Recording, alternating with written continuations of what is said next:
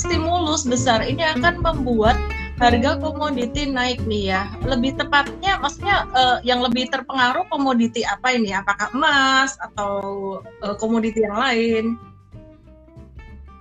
Yang pasti biasanya kalau namanya aset kelas komoditi itu bisa dianggap as a whole ya. Orang bilang mother of all commodities ada dua, itu gold dan oil ya. Tetapi saat ini memang oil mempunyai tantangan sendiri ya. Kita tahu bahwa semua akan going green.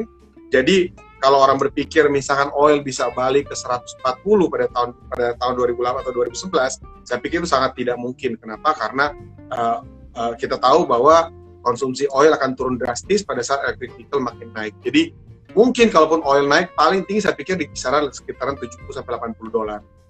Tetapi yang paling benar adalah gold, karena historically di dunia, mungkin saya nggak tahu apakah Bitcoin nanti bisa menggantikan gold, tetapi historically dan sampai sekarang sebagai jaminan dari Central Bank, gold itu masih punya peranan cukup besar dan belum bisa tergantikan. Ini yang membuat kenapa saya cukup bullish dengan gold ya. Mungkin teman-teman pikir wah kan gold udah all time high, udah 2000, tapi kalau kita hitung gold related to stock secara market cap dan lain-lain, kenaikannya itu sebenarnya gold itu masih cukup ketinggalan.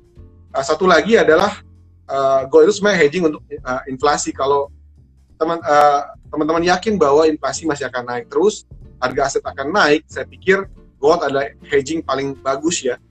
Dan kalau misalkan US dollar akan melemah terhadap mata uang dunia, memang sekarang, terutama hari ini cukup kuat ya, naik lumayan banyak, 1% lebih ya US dollar terhadap mata uang dunia.